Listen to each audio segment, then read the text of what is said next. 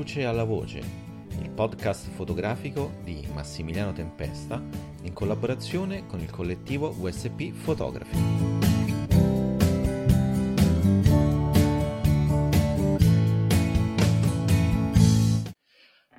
Allora, eccoci qui con una nuova intervista con un eh, eh fotografo che a me piace tantissimo, a cui sono molto legato perché anni fa poi lo, lo intervistai, fu una delle mie prime interviste per il blog del collettivo VSP con il suo lavoro su, su Scampia, quindi sono molto legato, poi ha presentato da noi eh, il suo bellissimo libro La, La forza del silenzio, è un libro, non so, io veramente non ho parole per descriverlo. Lui è Salvatore Esposito, che saluto e ringrazio per, eh, per il suo tempo e per, eh, per il suo intervento.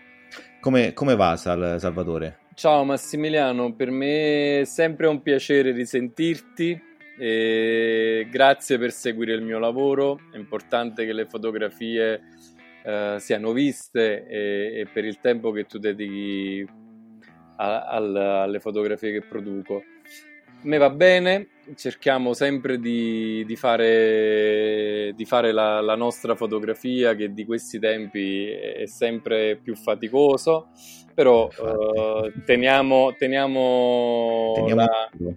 teniamo duro anche perché il momento editoriale non è dei migliori, un fotografo come me che è nato che viene dal lavoro del, del, giornale quotidiano è molto legato a vedere le fotografie pubblicate su carta mm. e questo avviene sempre meno, quindi io mh, mm, in questo momento diciamo sono un po' più triste, però certo. eh, ho sempre quella voglia di fare quella fotografia che, che racconti l'essere umano e, e il suo ambiente circostante. Certo. Allora, visto che te hai introdotto eh, diciamo questa, eh, ormai questo problema annoso poi del, dell'editoria perché non è forse eh, adesso si sta un po' sta aumentando però ormai sono, sono un po' di anni che va avanti. E ultimamente leggevo un'intervista alla direttrice del Financial Times se non sbaglio dove eh, ha detto che la, il loro primo pensiero va sempre all'edizione web del giornale quindi l'edizione cartacea diciamo viene è, è passata un po' in secondo tempo secondo, eh, un po' in secondo aspetto in secondo piano. E te cosa ne pensi di, di questa scelta? Anche perché come dicevi te, te sei abituato a vedere le tue foto stampate su un, eh, su, su, sulla carta quindi su un supporto fisico più che un supporto diciamo eh, un po' più metafisico come potrebbe essere la rete Bah, io penso che è una cosa molto intelligente, nel senso che io nei confronti delle... nonostante il mio feticismo per la carta, che comunque è condiviso da tantissimi colleghi e tantissimi lettori, credo che sia una cosa che bisognava, un processo che bisognava avviare addirittura 20 anni fa, nel senso che ormai l'internet è una cosa, eh, non è il futuro, è il passato. Eh, perché eh, ormai è attiva da molto tempo e quando i giornali cominciavano ad affacciarsi a questa esperienza eh, e quindi i primi sono stati Repubblica e Corriere, almeno in Italia, si doveva pensare che un giorno sarebbe stato all'epoca il futuro, quindi oggi che è già passato, come ho detto, e investire in, questo, in, questo, in questa direzione, nel senso che nel momento in cui eh, io eh, ho dei contenuti intellettuali, quindi video, fotografie e scritti giornalistici, devo pagarli eh, tanto, non dico tanto quanto la carta, ma almeno un 80%, perché tolte le certo. spese della carta, poi comunque il lavoro intellettuale rimane quello là. Invece sì, cambia il supporto, ma poi il lavoro, quello che c'è dietro è sempre lo stesso. Bravo. Allora invece si tendeva a non pagare. Io all'epoca, quando ho lasciato il quotidiano per il quale ho cominciato a lavorare, ho cominciato ad essere freelance per delle agenzie nazionali ed internazionali. Quindi facevo molta news ehm, e eh, mi sono trovato eh, con delle testate anche importanti che si rifiutavano di pagarmi l'online, cioè per loro non era un lavoro uh, da pagare, che sfruttavano i testi che avrebbero messo su carta, quindi due volte il lavoro del giornalista. Oggi i video, diciamo, sono molto più diffusi di prima e anche molto fatti, eh, fatti anche molto meglio. e pretendevano quindi un lavoro a gratis. Io eh, all'epoca con l'agenzia con la quale lavoravo eh, selezionai i giornali con i quali lavorare o meno e addirittura qualcuno mh, fece delle proposte eh, indecenti tipo 7 euro da fatturare. Ora, con un, con un, a fotografia, con un certo. presupposto del genere, è chiaro che il nostro lavoro si sarebbe estinto, ehm, nel senso che va molto in difficoltà. Allora io trovo che eh, oggi, dopo 20 anni, l'online doveva essere la risposta alla mancanza del cartaceo, seppur il cartaceo piace a tutti, vabbè, poi ognuno di noi mh, mm, mo ci vuole, cerca di pubblicare il libro, eh, cerca di, cioè in qualche modo re, mostra, sì, certo. re, resiste eh, mm-hmm. al supporto fotografico mm, diciamo da, da, toccare, cerca di spingersi in quella direzione. Però se parliamo lavorativamente, eh, posso solo essere d'accordo con la direttrice mm-hmm. del Financial Times, anzi vorrei dire siamo in ritardo.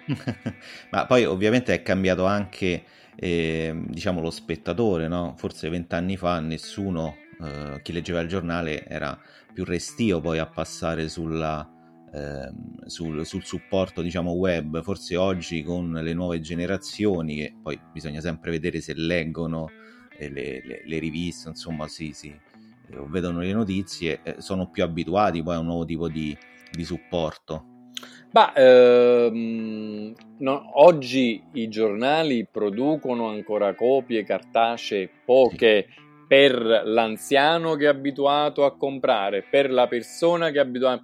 Però in ogni caso, almeno da quello che vedo eh, a Napoli, faccio per dire già la mia città, le edicole sono diventate negozi di giocattoli per bambini.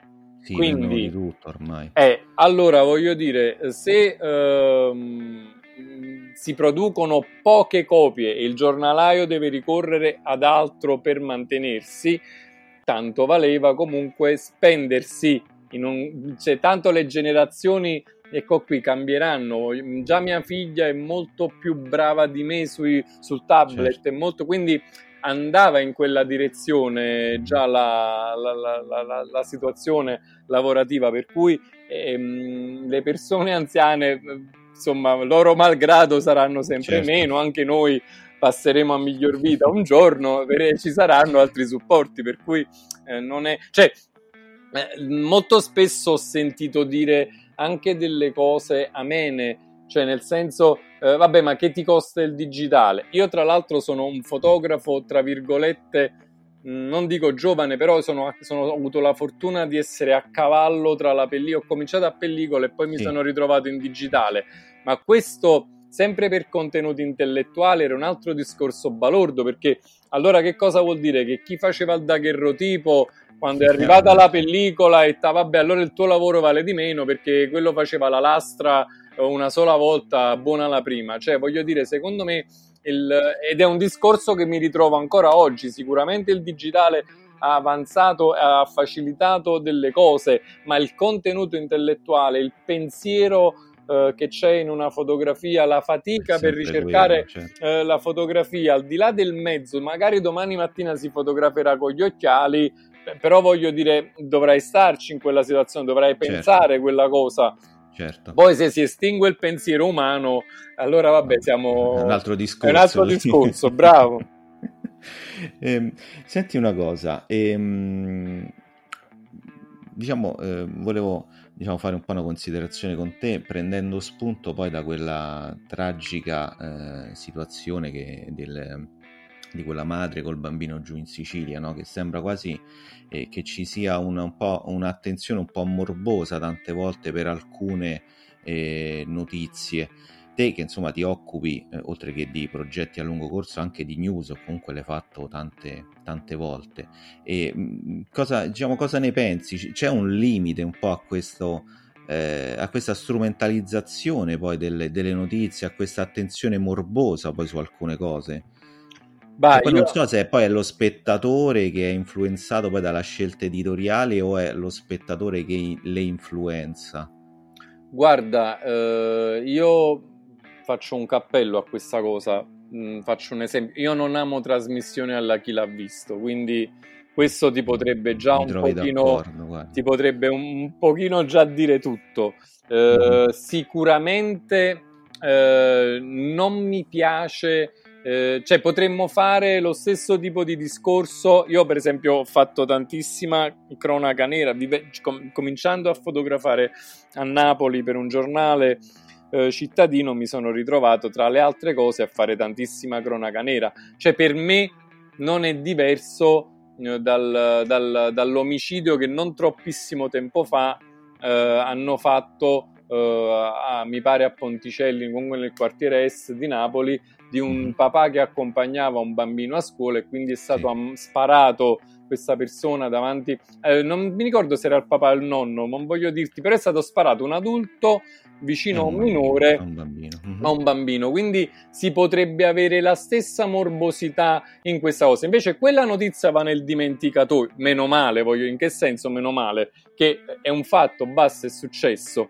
Invece mm-hmm. questi casi di cronaca misto rosa, bianca, nera, eh, vanno sul, su tutti i tabloid ed è quello che poi tra l'altro si vende di più, per cui certo. a me non piace molto, infatti i giornali che vendono molto, ma voglio dire, mo non è che li voglio accusare, oggi gente, no, no, no, eh, chi... Eh, e quant'altro. Quindi tutto questo filone sicuramente viene cavalcato e non è una cosa che io Uh, amo tanto, né che ho mai fatto, eh, perché io, mh, mm-hmm. diciamo, nella mia news mi sono sempre cercato di occupare poi di emergenze, di cose, diciamo, abbastanza, tra virgolette, importanti e non di casi specifici come questo di cui stiamo parlando, cioè di emergenze più generali, faccio per dire la crisi rifiuti piuttosto che un terremoto, piuttosto che certo la cronaca nera che a Napoli è una notizia di 40 anni, vogliamo una storia mm. di 40-50 anni, eh, parliamo del, de, diciamo, di criminalità organizzata. Eh, per cui io credo che eh, ci sia un, un'onda che questo tipo di editoria cavalca perché mm-hmm. c'è un certo pubblico che è assetato, tra virgolette, concedimi il termine, di questo certo. tipo di notizie, si appassiona a una cosa del genere come a una telenovela. Poi mm-hmm. ehm, quanto sia montato per ogni notizia io non, Vabbè, sì. non, non, non saprei, però sicuramente ti fa capire il target, ecco per quello che dicevamo prima, certo, dove un giornale eh, lo dico con molto rammarico come l'Espresso, eh, magari lo trovi ora in allegato, ma, ma avrebbe, bisogno, avrebbe, avuto bisogno di essere acquistato di più. E invece una notizia del genere che viene trattato da un giornale tipo gente che lo pubblicherà almeno per quattro mesi eh, anche di più forse eh, anche di più. settimane esce quindi e eh, quindi ti, ti, ti fa capire anche l'educazione eh, mm-hmm. alla lettura che oggi le persone hanno, l'educazione alla notizia che oggi le persone hanno, cioè, chiaramente non tutti, però è la maggioranza, perché se, no, certo, certo. se la vendita è un indice di maggioranza, eh, le persone si orientano eh, su queste notizie. Perché poi, come anche cioè, si vede in tanti eh, concorsi famosi, famosissimi, poi senza fare nome, sembra quasi che c'è sempre proprio l'attenzione sul, sul sangue, sulla violenza, cioè va al di là poi della, eh, della semplice news, della semplice so, documentazione poi della, della, notizia, c'è sempre una, una, morbosità che poi mi chiedo ma cioè, eh, c'è solo questo in giro per il mondo, cioè non lo so, sembra eh, veramente quasi tante volte di vivere in un, in un girone dantesco, cioè solamente inferno, insomma. E poi non mi sembra, poi, insomma, girando non mi sembra che ci sia solo questo tipo di, di notizie o comunque non vengono poi sempre poste in questa maniera molto, molto morbosa. Mm, e... Sicuramente c'è, ecco, anche lì si innesca un altro meccanismo, però mo mi fai, mi fai no, aprire, no, no, mi fai aprire un altro vaso di Pandora. Sì, no, no, vabbè, poi casomai in un'altra, in un'altra chiacchierata. Invece, eh, leggendo la tua biografia, eh, uno diciamo dei tuoi principi cardine è, il, eh, è avere un linguaggio molto diretto, quindi senza, senza troppi filtri, no? quindi far vedere quello che succede senza, quasi senza una tua interpretazione. Però tante volte diciamo non arriviamo troppo sul, sul crudo. Guarda, ehm, sono secondo me anche mm, dei momenti di vita, in che senso? Ehm, ci sono momenti in cui tu vedi delle cose eh, e le interpreti anche a seconda del, delle, dell'età che hai, però il principio di base io lo, lo, lo sposo ancora, nel senso che con la stessa intensità però visto che parlavi del mio libro La forza del silenzio, faccio per dire lì, per esempio, c'è stata per me nella mia fotografia un'ottima bilancia rispetto al far vedere tutto, eh, sia il momento di crisi del ragazzo, parliamo di autismo per chi insomma non conosce il libro, quindi sia la crisi comportamentale che è un momento drammatico eh, di un soggetto autistico grave sia far vedere senza filtri l'amore dei genitori e quindi la carezza certo. della mamma.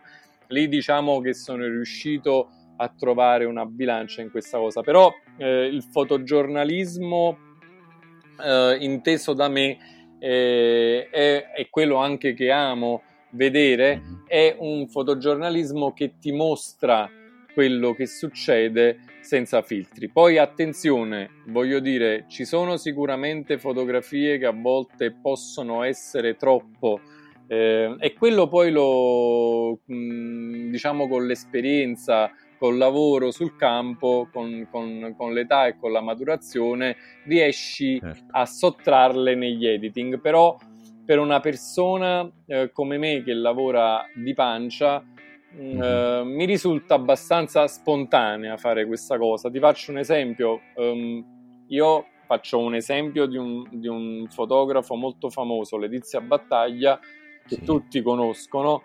Um, quasi secondo me non ti accorgi nelle sue fotografie che c'è tutto quel sangue perché è una fotografia che ti fa vedere eh, fino in fondo al di là del sangue la brutalità dell'essere umano. Quindi secondo me passa mm. anche un attimo in secondo piano. A meno a me fa vedere altro. Um, diversamente eh, faccio nel senso le sue sono molto iconiche rispetto a delle cose. Um, sembra quasi che debbano essere così. Eh, invece a mm. volte vedendo delle fotografie di guerra eh, ho avuto la sensazione che dici tu che si andasse inutilmente troppo oltre non so se, se sono sì, riuscito sì, a trasparire. Sì, sì, sì, no, no, no, poi l'esempio di, di Letizia Battaglia secondo me è stato molto, molto chiaro, eh, insomma, ha aiutato molto. Ritornando al, al lavoro, la forza del silenzio, e sapendo che te, come hai detto, lavori di pancia e poi leggendo, non è stato un, un lavoro molto, molto semplice, è durato quattro anni se non sbaglio. Sì. E, e non, non, è stato facile poi soprattutto anche far eh, far collaborare la madre che all'inizio quasi si nascondeva le prime volte che ti andavi a fotografare. Sì, diciamo che il primo annetto diciamo che è stato meno collaborativa. Mm-hmm. E, mm... Poi piano piano diciamo hai rotto il ghiaccio.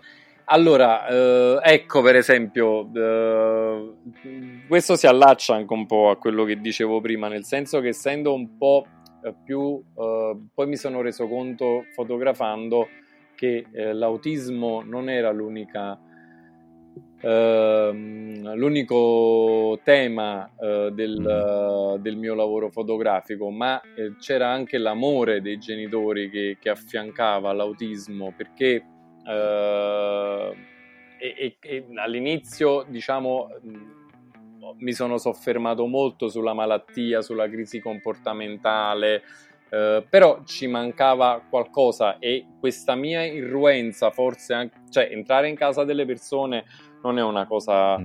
Uh, semplice. No, mm, mi rendo conto, eh, molto spesso questa è un'altra cosa che noi fotografi diamo per scontato, cioè che la nostra mm. presenza sia un atto dovuto.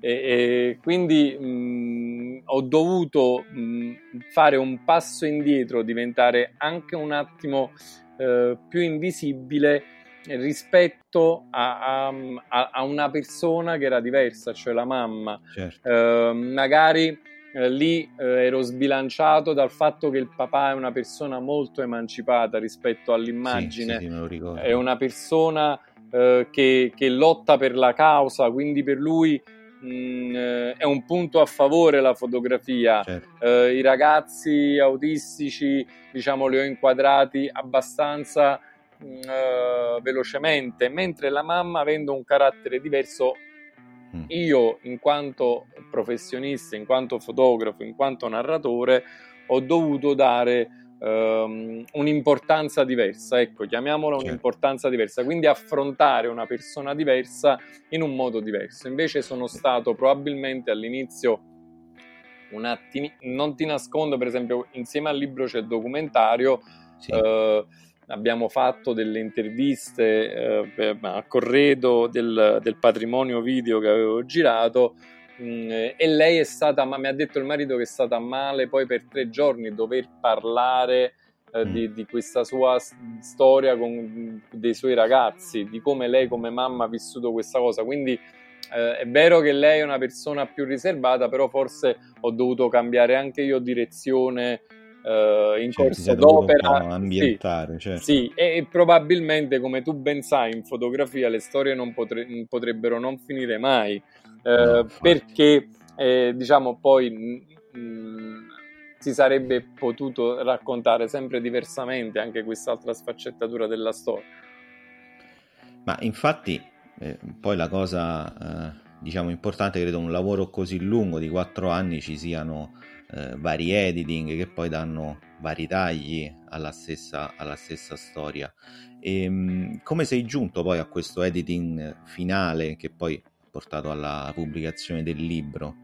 Allora, io, ehm, vabbè, il libro ehm, era a cura di Annalisa D'Angelo che ha curato l'editing, mm. quindi l'editing lo ha fatto lei. Eh, io addirittura ero arrivato da lei con uh, tutte le fotografie, però mh, mm, dicendo testuali parole che un po' l'hanno anche sorpreso. Annalì, io per quattro anni voglio 40 fotografie. Lei ha detto, ah, insomma, hai una concezione positiva rispetto a lei, perché sai, solitamente i fotografi sono prolissi.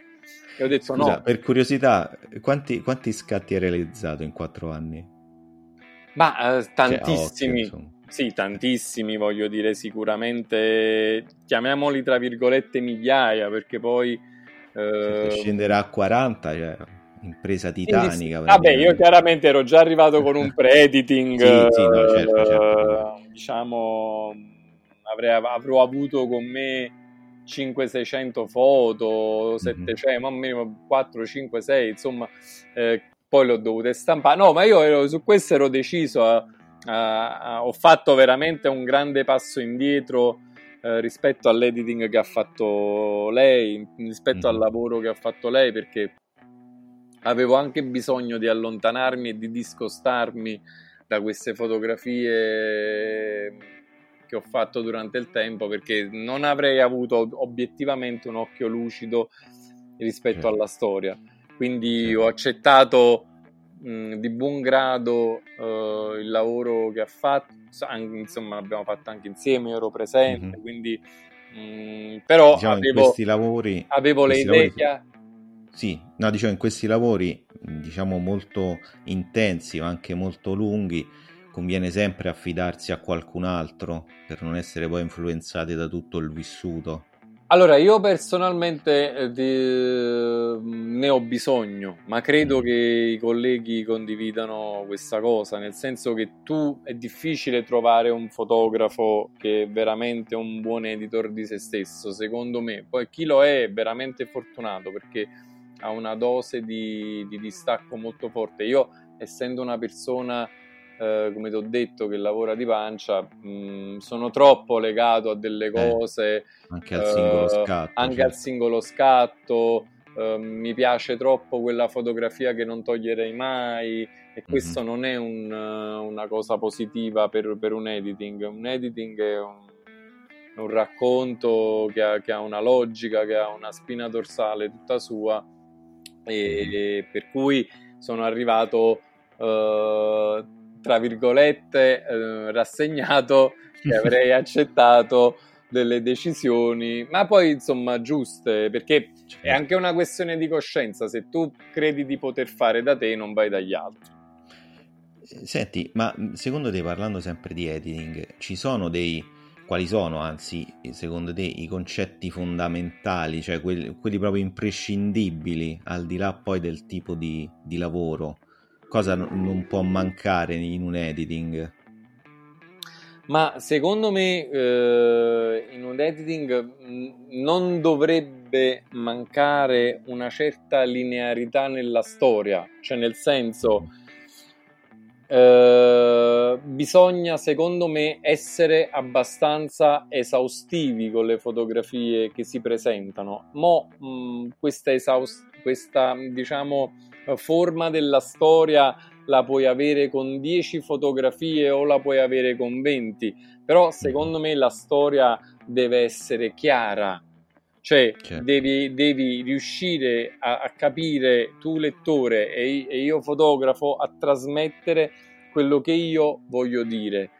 Mm-hmm. Quello proprio deve essere, cioè il messaggio deve essere alla base, altrimenti um, non, non essere, ha diciamo senso. di impatto, quindi deve subito arrivare la, diciamo, il concetto. Impatto nel senso positivo, cioè nel sì. senso deve arrivarti il mio messaggio, cioè tu devi sì. capire di cosa io sto parlando. Questo secondo me in una storia eh, è importantissimo. E mm-hmm. secondo, almeno secondo me, eh, deve emozionare, cioè una storia deve emozionare. Cioè, se, se, non c'è eh, eh emozione in un racconto... Mm-hmm Uh, ma non susciti emozioni, certo. Non, non, non è, sì, voglio dire, mm, un racconto disconnesso, un racconto mm. piatto. Mm. È come se tu prendi un libro, no? E mm-hmm. uh, non trovi il, mm, diciamo, uh, il nesso, non trovi la storia. Se io ti dico tutta una serie di cose così azzeccate una vicino all'altro, certo. tu il libro non lo finisci lo prendi, no. lo metti là e dici ok, basta, non lo voglio più, piuttosto che se è un libro eh, quando si suol dire una palla oppure un mattone, spesso non lo finisce a meno che tu non certo. abbia una volontà ferrea di dire fammi vedere fino alla fine questo che vuole dire. Allora questo è, devi avere un, un messaggio chiaro e, un, mm. e un, un'emozionalità che arriva a, al fruitore. Questo Se no, me... poi lo usi come fermaporte il libro. Sì, assolutamente. Ma è, è, secondo me, almeno questa è la mia. Sì, no, no, vabbè, insomma, anche, anche secondo me è, è, così. Senti, un altro, diciamo, dei tuoi dei, dei cardini, diciamo, dei tuoi lavori è ovviamente Scampia, questo quartiere eh, tristemente famoso di, eh, di Napoli, dove tu, insomma, credo i primi lavori poi erano, eh, si sono si sono svolti a Scampia, i tuoi primi reportage. È la notizia insomma di questi tempi che stanno poi buttando giù le, le famose vele, ma te pensi che sia un, eh, la, la, strada giusta per, per far rinascere il quartiere? Ma io penso che la strada giusta per far rinascere il quartiere sia il lavoro, mm. il lavoro a chi non ha lavoro. Uh, sia una riqui- riqualificazione sociale, nel senso che um, dovresti cominciare dai bambini e, a lavorare lì e, e, dare lavoro, a, ripeto, a chi non ne ha. Poi certo. vuoi abbattere il simbolo, mi sta pure mm. bene che tra l'altro anche su questo potremmo disquisire, nel senso che Auschwitz non l'hanno abbattuto, per cui puoi anche tenere una vela alla memoria certo. eh, per, per, ricordare di non fare un passo indietro. Queste poi sono interpretazioni personali. Eh, È ovvio che e... se butti giù il simbolo, però poi non fai altro. Non, succede perfettamente nulla, nulla. sì, ti sei solo, hai solo tolto un palazzone da, da, da, da una hai periferia. fatto un po' di spettacolo alla fine, ma poi di concreto. Assolutamente. Io credo che tra l'altro se si volesse fare qualcosa veramente conoscendo il quartiere, conoscendo eh, Napoli, eh, questo sarebbe un momento opportuno perché la criminalità, tra virgolette, è un po' più debole. In che senso? Eh, non è più, eh, almeno in quel quartiere, poi ogni quartiere ha la sua storia Uh, almeno in quel quartiere non ci sono più quelle grandi piazze, c'è stata una grande repressione, grandi arresti e paradossalmente quella, uh, quella, quella delinquenza produceva microeconomia che oggi non certo. c'è più. Quindi eh, il PIL di Scampia si è abbassato.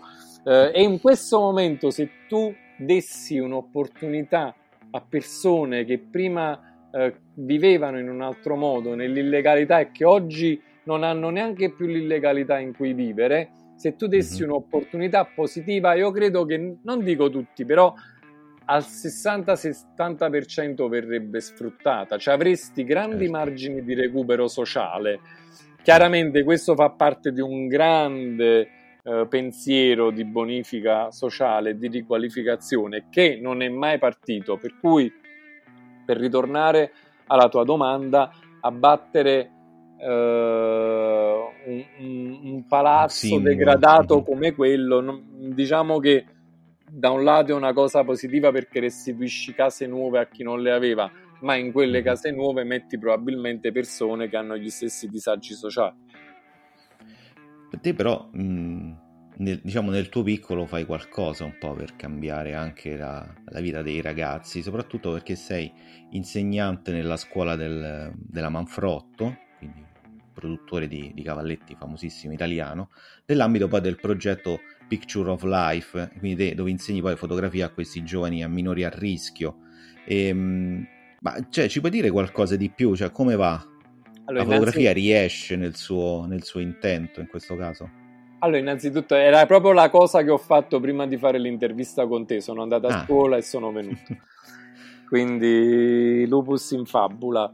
Uh, allora, la fotografia. Innanzitutto, questo è l'unico insegnamento che io ho perché in un momento di proliferazione di scuole di fotografia dove insegna anche mia figlia, che ha otto anni, eh, scusami sì, la, no, no, l'ironia, scusami l'ironia, no, poi, poi, i grandi professionisti sono riconosciuti e quelli che sono bravi fanno un grande lavoro, si vede subito.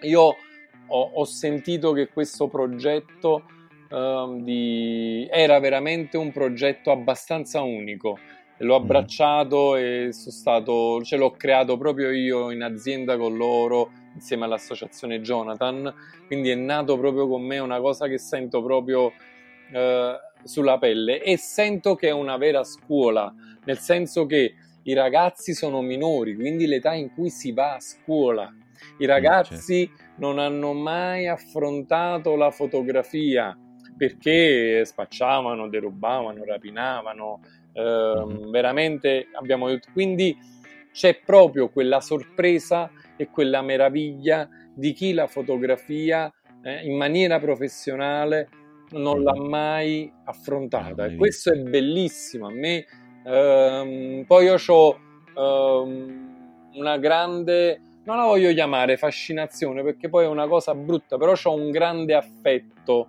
per chi Ehm, non ha avuto opportunità. Mm-hmm. Cioè io quando lavoravo fotograficamente a Scampia per raccontarla mi rendevo conto che c'erano ragazzi che non erano usciti dal quartiere, cioè loro dicevano io devo andare a Napoli, io dicevo guarda che tu vivi a Napoli, cioè Scampia è comune di Napoli Certo. Loro invece dovendo dire vado al centro, cioè una volta uno mi chiese senti ma devo comprare una cosa alla mia fidanzata, poi chiaramente i soldi giravano tantissimi in quel periodo, cioè devo certo. comprare una cosa alla mia fidanzata, mi accompagni da Gucci, cioè quello nella sua città non sapeva andare da Gucci. E uh-huh. questo ti faceva cap- capire lo scollamento che c'era tra la periferia, tra, tra, tra, tra le teste di... Quindi per me io Uh, sento moltissimo questa questione minorile anche mm-hmm. uh, vicina, cioè è una cosa che andrebbe veramente uh, attenzionata ehm, certo. dalle istituzioni.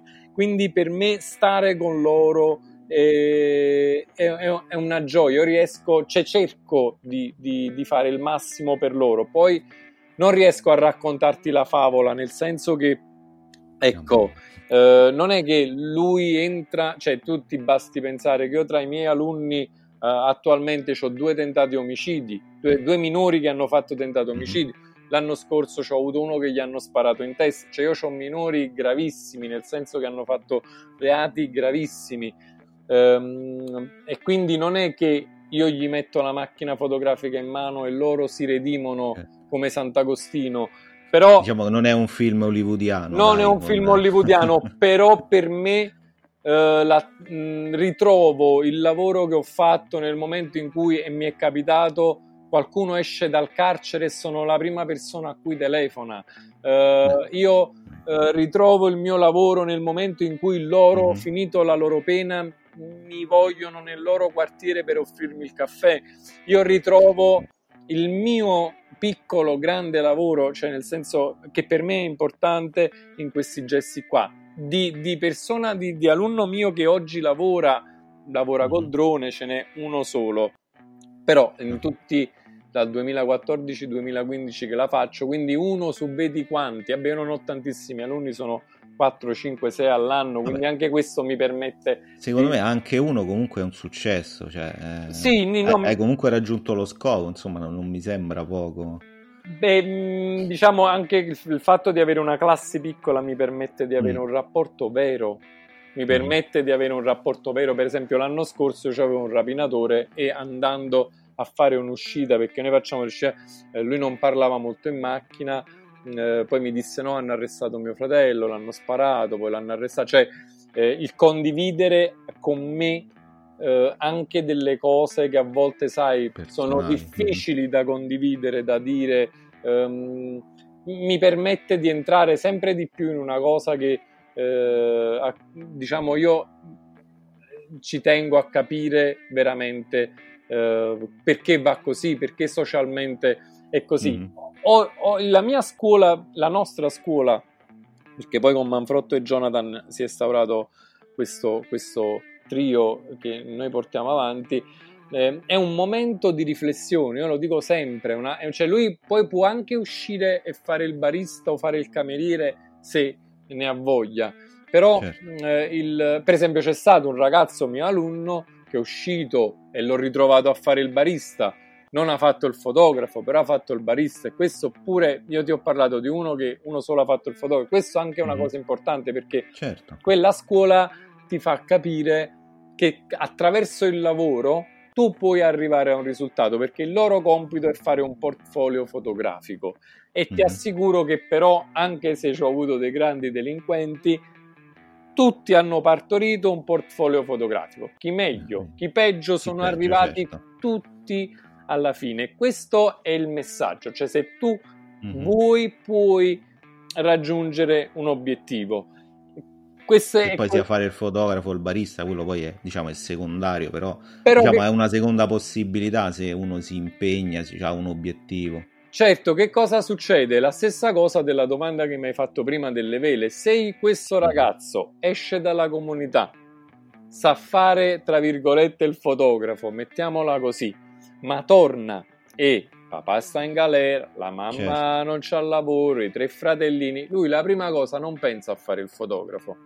Lui la prima cosa pensa alla sopravvivenza, per cui ecco, tutto quello che viene fatto deve essere socialmente sostenuto.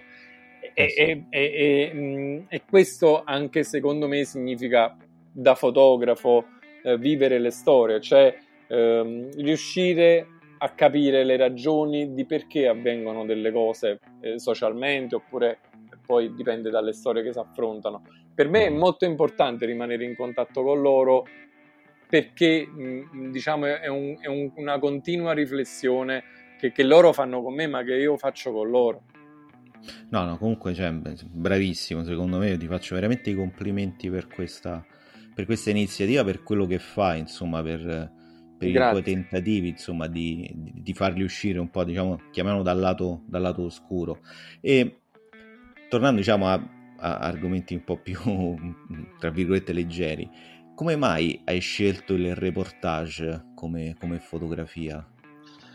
Ma il reportage, mh, mm, io ne sono sempre stato affascinato, nel senso che quando io ehm, ho scoperto la fotografia, ho deciso di voler fare il fotografo, io guardavo i fotografi di Magnum.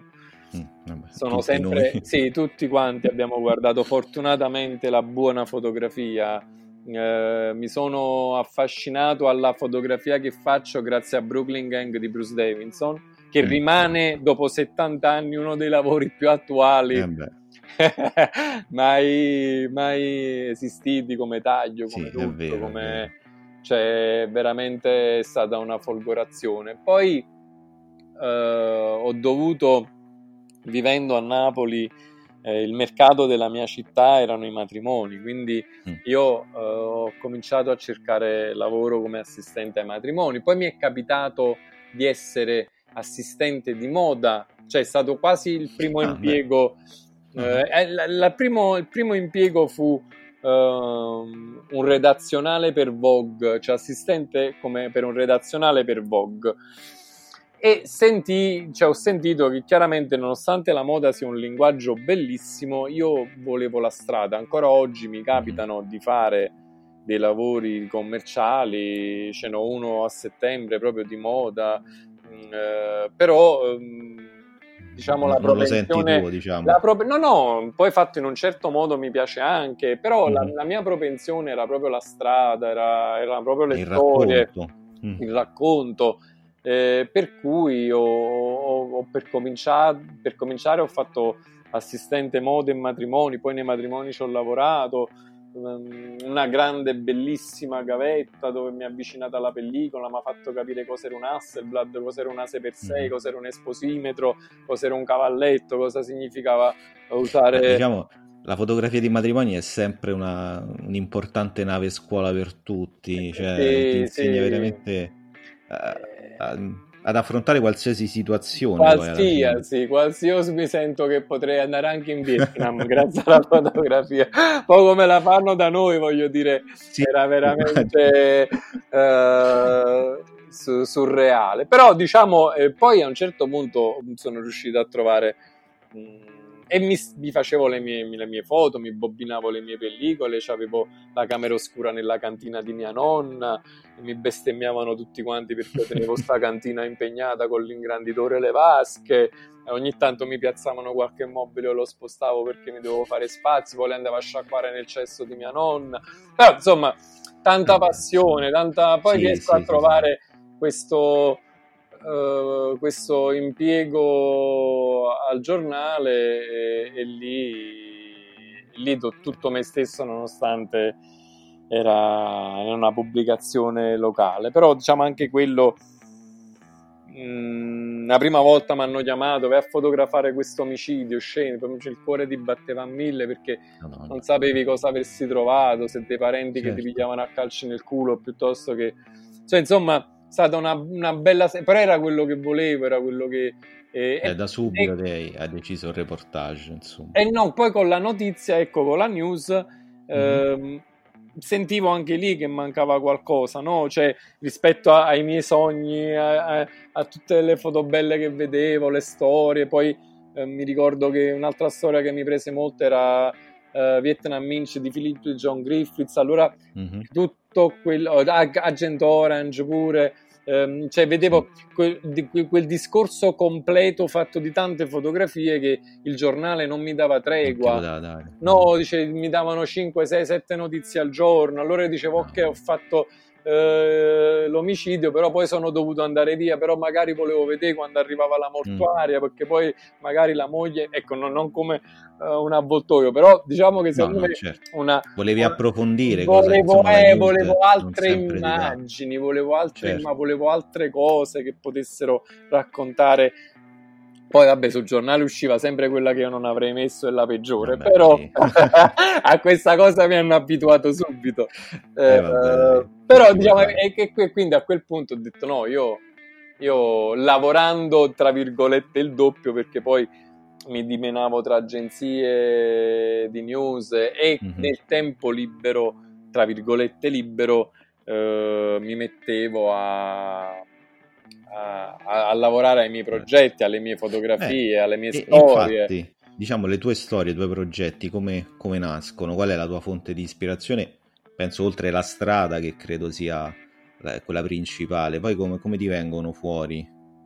Ma io, mm, guarda, ehm, le, le, ho incontrate, tra virgolette, eh, per caso, mh, mm, nel senso avevo un'idea, avevo un'idea di quello che, che volevo fare, per esempio Scampia. Io volevo raccontare la storia di un solo ragazzo che potesse essere la storia un po' di tutti i ragazzi che vivono un contesto, quindi poi mh, per altre varie ragioni non si è potuto fare, per cui mi si, eh, mi si sono aperte altre, altre, piste, le ho costruite, mh, la, la, forza del silenzio, eh, mi, mi, mi, volevo raccontare i beni confiscati e mi si è presentata questa storia alcune cose le vedo, le vedo già prima di, cioè quando le incontro le vedo, le riconosco, mm. dico ah questa potrebbe essere una bella storia. Diciamo che solitamente mh, mm, non ho cose studiate a tavolino, mm. eh, riesco a trovarle eh, ne, ne, nella realtà. Quindi diciamo è proprio la strada la tua fonte di eh, ispirazione. Eh, sì, sì, diciamo che le riesco a trovare eh, nell'ambiente. Cioè, ho, o penso anche a delle cose e poi le faccio, mm-hmm. voglio dire, sicuramente. Eh, molto spesso però non nascondo che vengono mortificate da... da... Tante volte non funzionano. No, vengono mortificate proprio dalla mancanza di soldi. Eh, cioè io penso che voglio andare a raccontare una cosa a Londra, dico per dire, faccio un esempio, però poi faccio i conti con la realtà e dico, ah vabbè, ma tu ce l'hai i soldi per stare 5 mesi a Londra e quindi mm. mh, ti ho fatto un esempio veramente banale. Certo, no, no, no. E quindi tanta roba eh, diventa... Poi... Eh, sembra diciamo rimane nel cassetto tanta roba. Sì, sembra un po' anche che di questi tempi non se ne parli, no? Cioè, nel senso che come se non fosse successo niente, però molto sì, spesso infatti. noi fotografi siamo eh, impegnati. Ecco, io ho la fortuna di avere un bel insegnamento, una bella scuola, eh, poi, poi mi capitano dei commerciali, l'editoriale anche mi capita, voglio dire, però siamo molto impegnati anche a eh, procurarci dei soldi per fare delle cose perché non ci vengono chieste e, certo. e sembra che di questo punto mh, mm, non se ne parli. Invece, secondo me, per il nostro mm. lavoro è importante parlare di come far parlare un fotografo. Certo, infatti, sì, sì, che poi uno pensa sempre all'assegnato, però l'assegnato non è quasi mai poi l'idea del fotografo, no? Quindi bisognerebbe un po' Eh, diciamo sfruttarle, insomma farle venire fuori le idee, le storie che, eh, che vengono in mente ai fotografi, però giustamente come dici te, chi le finanzia? Chi le finanzia? Cioè c'è tutto un... un uh... Io ho, ho, dei sogni nel, cioè ho dei sogni nel cassetto, ho delle storie nel cassetto, mm. però ci, ci, riesco a lavorare, uh, diciamo, nei ritagli dove non mi devo procurare da vivere. Quindi tutto ciò allunga a volte eh, i tempi di quello che certo. sto facendo. Diversamente certo. sarebbe se eh, ci, diciamo, l'industria fotografica funzionasse diversamente. Mm-hmm, certo, certo. Quindi vabbè, diciamo, hai anticipato la mia ultima domanda che era quella se avevi una storia nel cassetto e abbiamo scoperto che ne hai, che ne hai tante e, e io in prima persona aspetto di vederle perché veramente cioè, a me piace moltissimo il tuo modo di fotografare, veramente. Grazie. Ricordo proprio con, con, grandissimo piacere la serata che avevi fatto da noi per la presentazione del libro, poi il cortometraggio che va bene, poi diciamo, ne parleremo un'altra volta, ma un po' l'hai accennato che era, che era bellissimo. E poi mi ricordo che c'era il padre con, con i due ragazzi, erano venuti e è stata una, una serata molto intensa. Anche ecco, quello, quello è, vabbè, a parte che a, da voi a Roma è stata veramente una bella serata, perché poi eh, non perché siamo qui eh, a parlare insieme, però siete delle persone che interpretano la fotografia, la fotografia sociale nella maniera giusta, secondo me, cioè avete eh, una giusta attenzione per questo tipo di fotografia, che è una cosa bellissima. E... Noi lavoriamo anche noi molto di pancia quando facciamo Meno male. Quindi da voi fu molto sentito, soprattutto sì, ecco, anche, anche la, la, la, la, proiezione del documentario. E fa parte del mio essere fotografo quello che ti dicevo, cioè come io mm. vivo passionalmente i ragazzi io non ho mai presentato il libro senza Enzo, il padre dei gemelli autistici. Per me quella fa parte della fotografia. Cioè non è che Enzo viene alla presentazione del libro, per me è la Enzo è la fotografia. Per me la no, fotografia vabbè, è quello là, cioè la fotografia, ecco, questo è, mi fa incontrare dei mondi, mi mette in connessione con dei mondi. Cioè, anche se io non fotografo più Enzo, io con Enzo mi sono sentito fino a ieri sera, ma è la mia maniera di vivere. Ehm, cioè, ecco, la fotografia, lo dicevo oggi, ehm, la fotografia, cioè, secondo me nella vita devi avere un po' la fortuna di appassionarti a delle cose. Mo vuoi fare l'astronauta, o vuoi fare il cioè. carabiniere o vuoi fare l'insegnante, se tu riesci a capire cosa ti appassiona, a me la fotografia mi appassiona, allora tu lo vivi come una tua condizione normale. Certo. Eh, quindi la condividi e le persone che la fotografia ti mette sulla strada, tu le mm. vivi come persone che fanno parte della tua vita. Certo, qui sì, un po' mi aggancio anche a, alla domanda che mi facevi all'inizio su, sulla notizia della Sicilia, mm. eh, ecco, il giornalismo eh, per me che si aggancia anche a quello che vi chiedevi sull'editing, sulla storia. Sì. Il giornalismo per me, la fotografia per me è umanità. Cioè se tu non sei una persona umana, ehm, però veramente un pensiero personale, eh, non riuscirai sì, sì, mai a fare delle fotografie veramente toccanti farai delle fotografie fatte bene, farai delle fotografie scioccanti, farai delle fotografie furbe, farai delle fotografie con una luce bellissima. Però non è che tu... sa fare dei complimenti poi sinceramente. Eh? Ah? Beh, non è che sa fare dei complimenti, insomma No, sono so, so, so foto distaccate poi alla fine. No, però io credo che mh, deve, deve, esserci una matrice umana. No, certo, assolutamente. Cioè, de- veramente in questa cosa ci credo. Devi. Eh, eh, ti faccio un esempio. Io ho fatto un'altra storia su Castelvolturno, dove mm-hmm. è un altro territorio molto difficile, dove si intreccia mafia nigeriana, crack, prostituzione, abusi edilizi. Insomma, veramente eh, una, un territorio aberrante. Una volta io sono uscito con la polizia su un pattugliamento per fare delle foto eh, su, sulle, sulle pattugliamenti antiprostituzione e una ragazza piangendo, una prostituta in stato di fermo, mi chiese eh, non mi fotografare eh, perché la mia famiglia non sa che io sono qua, mm, poco ci credo, però voglio dire il fatto che qualcuno piangesse e mi implorasse, nonostante io avevo una bella foto, io quella foto non l'ho mai usata. Magari non sarò furbo, magari eh, io, io, la rasserenai e dissi guarda non ti preoccupare, io questa, questa fotografia non la userò. Magari no, però anche non pubblicare una fotografia e fare fotografia. Certo, certo. Queste sono condizioni imprescindibili e lì guarda una serie di agganci infiniti ti agganci ancora al fatto che il contenuto intellettuale di cui dicevo sull'online è questo, cioè la mm-hmm. perso- tu paghi la persona che c'è dietro, tu paghi certo. una persona per fare un lavoro fatto come andrebbe fatto. Certo, certo, assolutamente. Salvatore, io ti ringrazio, Figurati. è stata una chiacchierata, vedo adesso, insomma, lunghissima ma bellissima, e, come sempre poi. Grazie. E, niente, ti saluto e ti libero, e così ti, ti riposi visto che hai, oggi hai insegnato e ti ringrazio ancora. Massimiliano, ciao, grazie a te, buona serata. Grazie, ciao. Ciao, ciao, ciao. ciao, ciao.